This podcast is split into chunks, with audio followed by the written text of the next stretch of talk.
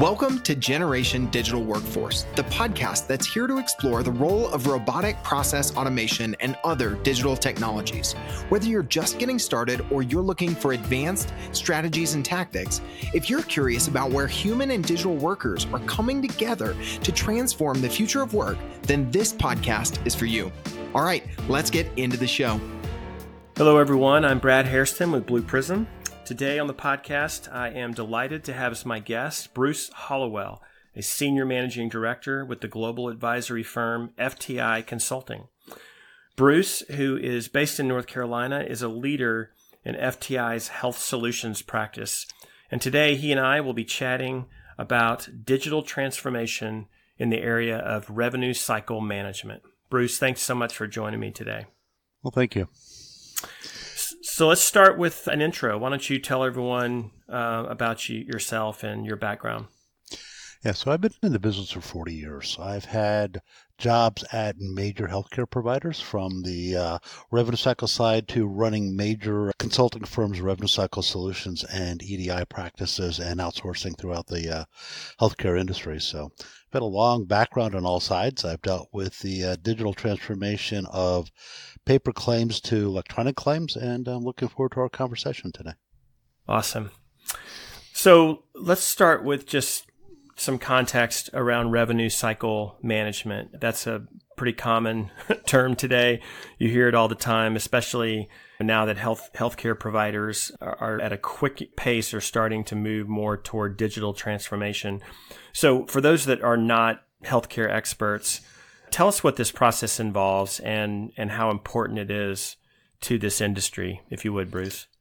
Yeah, so I always like to consider revenue cycle management anything to do with the process of getting paid for a claim. So we start with people coming in the door and we have to deal with the not only the physical issues but the fiscal issues of what's the insurance, how they're going to pay their claim, what is the situation, is there charity required to what happened to that patient, what was charged, what was the diagnosis for that patient, and then we have to create a thing called a clean claim to an insurance company. That clean claim determines what has been paid and how the insurance company can process. If the insurance company can't process, it requires lots of phone calls. And at the end, we have self pay. So we're out collecting the copays and deductibles from people or the self pay. And we take that all the way to the point of zero balance. So if you think about revenue cycle in the simplest terms, it's from the time of engagement mm-hmm. to the time that account goes zero balance. All the processes that involved from a clinical to a billing to a financial all count all all come together to create this claim, which creates that final zero balance. Easiest way to think about it. Okay, that's very helpful. Clearly, it covers a lot of things, a lot of processes, a lot of systems, a lot of people, a lot of manual labor. If you had to boil it all down to like one prevailing issue or business challenge, what would that be? So when we think about it, if I create a clean claim, and a clean claim is defined by a UB, which is a uniform bill that is being that is being submitted to the government or an insurance company, that will pay. So Medicare pays a claim in 14 days. A normal insurance company pays it in about five. But a clean claim is really hard to do because I have to collect lots of data from the clinical events, from the person coming in, and to create this clean claim to get there. The biggest problem we have in healthcare is that rarely do we create a clean claim. And that issue comes back down to is that we create a bill, we send it to the we send it to the provider or or the payer, and as a result, we end up having to call, we end up having to resubmit, we have we end up having to clean that claim up, and that's where all the cost and human labor, human labor within the revenue cycle is affected. We have very little automation. We can send electronic claim, but it requires lots of labor to create the document that gets transported. What we're looking for is some way to get rid of that. It's the ability to try to limit human error as we do this creation. So the quest for a clean claim, it sounds like, is mm-hmm. is the heart of it, the holy grail. Bruce, what are some of the factors that are creating collection challenges for healthcare organizations that are dependent on efficient revenue cycles? Well, it starts off with knowing what the patient's name is. I know that sounds simple. Or knowing what the patient's address is. I know that sounds pretty simple too. It's interesting is that I can basically find out everything about you, but when we register patients into the healthcare process, be it under an outpatient or a physician's office or a hospital, we ask we don't ask the questions that we need to create the clean claim because we feel it's intrusive. And so what we don't try to do is we don't try to validate the information we're collecting or we use the information from the last time. Is mm-hmm. where people kind of make that self judgment and they're not willing to ask the questions to make sure that the claim is clean because we're trying to deal with what we call customer service without the realization of if I get a bad claim, I'm going to make the patient upset anyway. Mm-hmm. And so really is how you have to drive it. And that, and it's, it's a human condition is that we, you know, this person who was in front of me, we know they're sick. Right. We, we know they're coming into a facility for some type of procedure. We don't want to ask them a lot of questions, but if we don't ask those questions, I can't create a claim and I end up asking them twice as many questions at the end. And then we end up on TV with that whole stack of claims that that patient has and says the hospital doesn't know what they're doing. And it usually comes boils back down to we just didn't ask the right questions up front or we didn't validate the information we had. Mm, gotcha. So let's talk about some specific processes within the context of revenue cycle management, especially ones that you believe are great candidates uh, for automation. Could you take us through two or three? Yeah, I can take you through uh, quite a few. So when I'm trying to get to the bottom line and I'm trying to get to what's going on, is that first off, I need to know if your claim's going to pay or not. Think about the resources that are involved with calling an insurance company to be told that, oh, yeah, the claim's going to be paid. That can be taken care of electronically.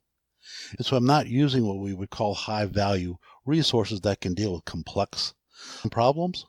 But what they're doing is they're busy calling the insurance company who limits them to only like two calls, two claims per call. So they're constantly just cycling.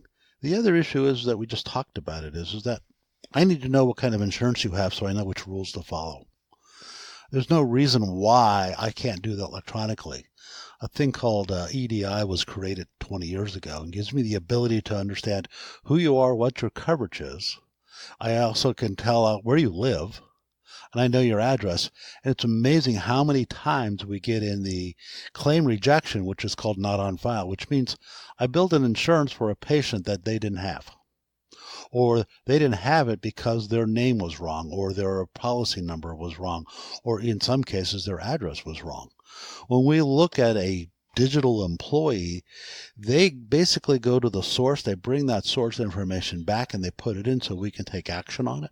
Mm-hmm. And so when we look at that base of where we say we want to create a clean claim, what that base basically tells me is, is that if I get these base information, who the patient is, who the insurance is, the authorization for the services, you know, the right name, you know, so not a, in Medicare, it's kind of funny. They need to have your real name, not your, not your pet name or any other variation of that name because it'll reject the claim. But we can make sure that all that data is, is valid in it and we don't actually have people do it. So I don't mm-hmm. have to worry about spelling. I don't have to worry about uh, fat keying. I can have that totally automated so when people are, are involved in a claim, they're dealing with what we call the complex stuff. The ICD-9 code doesn't equal what was happening within the claim. Part of the other issues that we run into are simple as, you know, I don't know if the doctor's charged all the stuff. I know that mm-hmm. sounds like an interesting idea, but doctor's documentation has to equal what happened in the claim. Mm.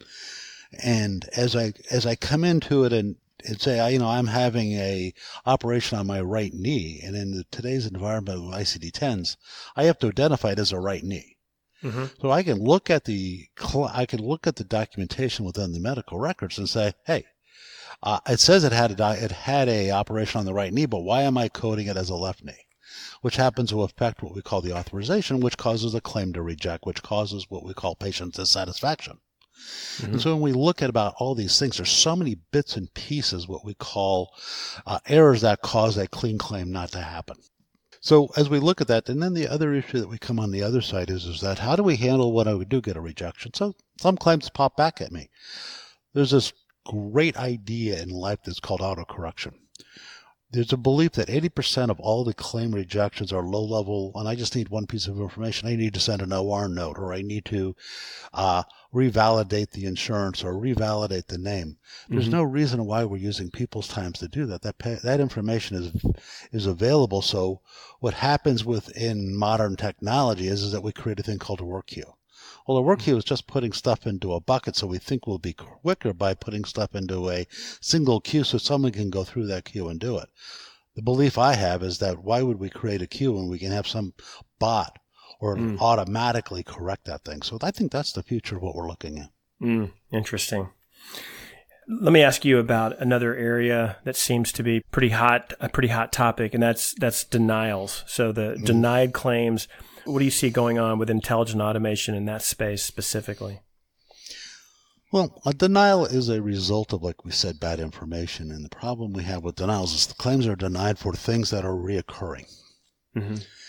And so if I have a what they call a not on file, which means the account was built with the wrong insurance, there's no reason why I can't have a bot or automation say, go ahead and find the right insurance, go back and recreate the claim and resubmit it. Mm-hmm. We also have things called a, it's called an ADR, additional information request. And there's no reason why I know what it is. It's saying I need additional information. It tells me I want the nursing notes that I can go into the system, which we call the electronic medical record, pull it, package it, and send it back electronically. So denials are a request for information. And when I don't respond to those denials in a timely fashion because I put them into a work queue and nobody to the work queue, I have an expiration date on that denial, which is usually about 90 days. Mm-hmm. And the ultimate denial that I can get is a timely filing denial, which means the insurance says, you know what, you didn't react. So we're going to basically deny your claim and not pay you at all. Mm. And so denials are this cascading event that we need to process through and we need to deal with them in a timely fashion. That's been exasperated by COVID and other things because we send our employees home. Right, right. So, b- besides the straightforward kind of process automation opportunities in revenue cycle management, where, where can AI and other more cognitive technologies be impactful in this space? There's one thing we know we get in healthcare is we get paper forms. So natural language processing and OCR connected with a bot mm-hmm. is really where the future lies. How do I take information that is what we call flat? And that sounds like a funny word. When I have information that's written on a piece of paper that is not digitized, how do I take that information and make it what we call dynamic? And so it's been used in the uh, banking and healthcare business It says, how do I take a remittance and make it into electronic so I can post it automatically and take actions on it? We have other things that come in. So I have letters that come into healthcare facilities all the time. How do I take that information that's flat and create it into actionable event is really what we're talking about here. So natural language processing with a really strong OCR that doesn't get false positives allows me to take this data that nobody knows what it is because a computer can't read a flat piece of data and it makes it, it makes it actionable. It, it's a game changer within healthcare. Most people think that you know we created an electronic medical record and it got rid of all the paper. Mm-hmm. Well, that, that's kind of a fallacy. It's the same issue that we found in banking that it doesn't basically get rid of all the checks either. Check yeah. volume basically was predicted to go away. It stayed flat for the last two or three years. People still write checks because it's just easier.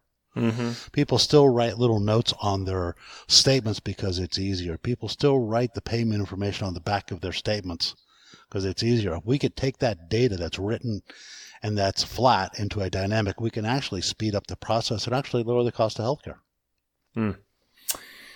So you mentioned the pandemic a few minutes ago. Mm-hmm. Let's talk about that. What effect has the pandemic had on revenue cycle management in healthcare organizations? Could you talk about that? Yeah, I'd love to. So, revenue cycle management is a process of a bunch of people in big rooms working together to create a claim. And so lots of data is switched between these people. As I said earlier, they're not all electronically. Next thing we know is we have a pandemic and we sent everybody home we sent everybody home to the simplest processes they're working on their kitchen tables. So when we look at a compliance standpoint, and this compliance is, you know, the protection of what we call PHI. as that happens, all of a sudden I've exposed all this collection information to families sitting next to their child who are having a, a class. My son works for Chase, and I, when I went to his house in Columbus, Ohio, he's working with his son right next to him doing school. And you think about that from a healthcare worker that's dealing with personal information in the process of collecting, it's caused a disruption. Mm. The other issue that we found out is that when we sent people home, people, uh, when I first started working at home, I'll tell you a little story. When I first started working at home when I was in my 20s, I was so distracted. It was fun to do the laundry. There was always something else other to do than do my work. And so what we found out in healthcare is that the productivity of the workers has gone down about anywhere between 15 to 20 percent. Now, now that it's been almost a year, it's picking back up. Mm-hmm. But we still have these productivity issues. We have people who are working on a machine today on their healthcare stuff, and then tonight they're using that same machine to get on Facebook. Mm-hmm. Or Twitter or something else, and so what we do is we've we've broken this cocoon that we put around people to make sure that our data is secure, and we have all of a sudden created all these issues. The good news is, is that part of the CARES Act has given us it's given us relief, but the problem is, is that we're figuring out these people aren't coming back.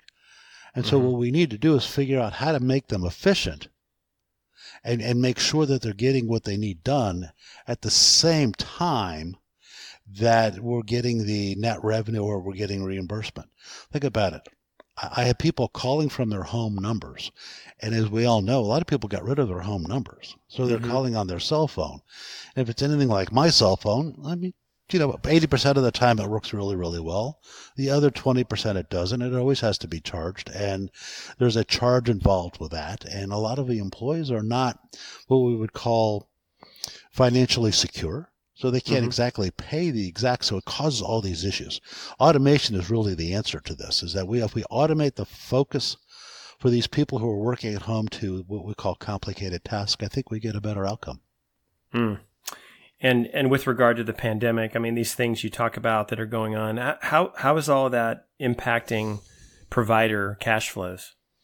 Well, most people think about it is that people aren't going to the hospital right now, so people are not making money off of COVID. Uh, people have COVID end up in the ICU or they end up in critical care. Hmm. The issue is that where hospitals make their money on is the elective surgeries, people coming in for their knee surgeries, people coming in for, you know, different types of procedures. All that stuff has stopped. So most hospitals in the U.S., even though we hear that they're at capacity, mm-hmm. and that means when they say capacity, they mean capacity on the ICU, not the rest of the hospital. Most hospitals are pretty empty most hospitals are losing money because they're not having the ability to cover what they call their fixed costs. It's it's as simple as when I go to the airport to, to make a trip. You know, the old days I would wait in line to go through security. This week I went to the airport and I walked right up and got through on a Monday morning, which is really unheard of. So the issue for hospitals right now is, is that they're trying to collect the cash that's available through what's going on. They're trying to collect the old cash. They've sent everybody home, but at the same time, they're not seeing the normal process and the normal mm-hmm. business coming through. So they're all struggling from a financial standpoint. So in reality is, is that next year they're going to have to cut costs to, co- to cover what they need to make sure that the not-for-profits and they're making money, that they have the ability to service the public. So it's it's it's causing a a problem in how do I support my community mm-hmm. because I don't have the financial stability. The financial stability of the organization requires a, a pretty much a, a total blend of everything going on. You can't fill your hospital full of COVID patients and actually make money. It's it's kind of an interesting because COVID doesn't care who you are, but it also it doesn't have the high intensity to cover the cost. Hmm. Interesting. So, Bruce, why have so many healthcare providers been hesitant or slow to adopt intelligent automation, eh, specifically in their revenue cycle management processes? And do you see this? Do you see a different trend now? Yeah, it, it's an interesting question. Why are they so slow? It's because most people who learn how to do revenue cycle have learned it through on the job training. I can't go to Columbia or I can't go to a university and get a degree in revenue cycle management. Hmm. As I said, I've been in the business for 40 years. When I first started, the guy who ran revenue cycle didn't have a degree And when you looked at his desk, it didn't have anything on it because all they were doing was pushing papers and they were basically saying, how do I push this paper around to create a claim to get paid? So the mm-hmm. professionalism of revenue cycle has happened over probably over the last 40 years, but I still can't get a degree in it. So there's no place where I can sit there and say, Hey, you know, here's, I learned how to do the accounting and this is how you do it. And this is the most efficient way what's happened is is that most people are judged on a couple of numbers and people focus on that and they're afraid to make change because if I don't do my job well, I end up getting fired. What what's happened in with some of it is some of the younger guys have, or gals have come into the business and said, you know, this makes no sense. So we're starting to see a change, but it's a change through time. I wrote an article 20 years ago on auto auto correction Today, I would say that very little autocorrection has taken place because most people coming into the business don't understand the process of how to make that happen. So revenue cycle in the old days was a financial or an accounting or or a kind of what I call a business processing function. Revenue cycle of today is an IT function that requires business processing. And I think that's the change. And I think that's what's going to change the future. And the other issue is happening is we just talked about COVID. COVID is going to accelerate automation because I don't have the margins mm-hmm. and I don't have the ability to spend more money to get the same results.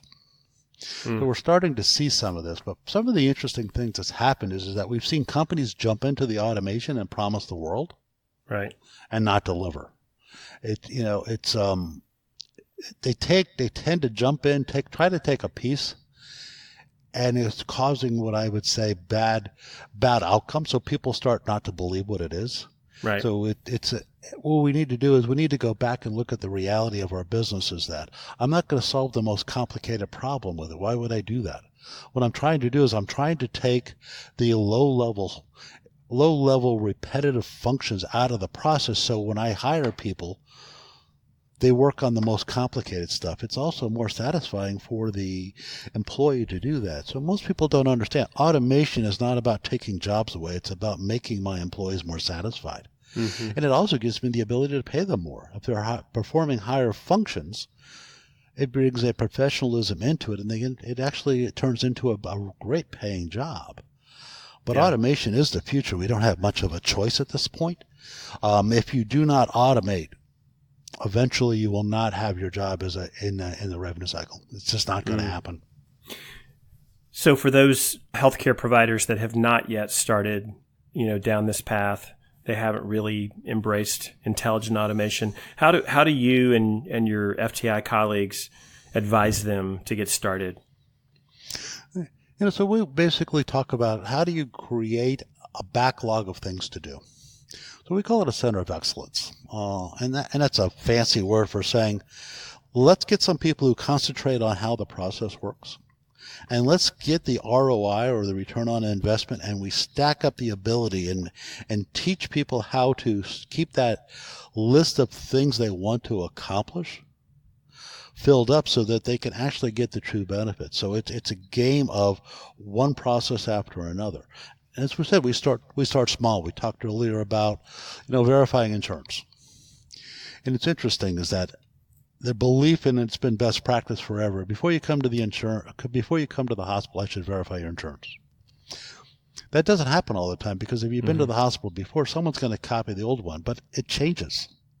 So I should be verifying the insurance before I send the bill. I should be verifying the insurance before you show up. And I should be verifying any type of insurance before you end up in bad debt. But the process we have is that it's so labor intensive, no one ever gets to that. There's a deep, dark secret in healthcare that nobody touches a bill above below a thousand dollars. Hmm. We just don't have the labor to do that. And the, and the issue is, that we're doing a disservice to our organizations. And so we're, we're, we're going to have to start seeing where this is going to take us. If we don't take actions, we're, we're, we're going to actually be behind the eight ball. Hmm. So Bruce, let's, let's end with this last question. What does the future of revenue cycle management look like in your opinion, say five to 10 years down the road? So in five to ten years, I think we're finally going to accomplish what uh, I had a CEO when I worked at Morton Plant Mease Hospital in Clearwater, Florida, asked me in 1980.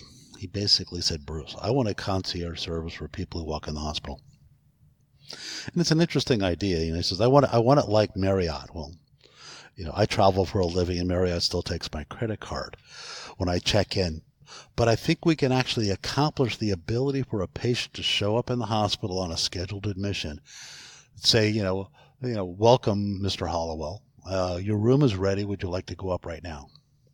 Automation gives me that ability. And what the future is, is that we're going to be able to not only know who you are, what you are, but we're not going to have to ask you a lot of questions. We're going to be able to engage with you prior to your arrival, making sure that your copays are paid. We're going to give you the ability to digitally do that on your cell phone. You're not mm-hmm. going to have to worry about calling a facility. You'll be able to do self scheduling for your doctors.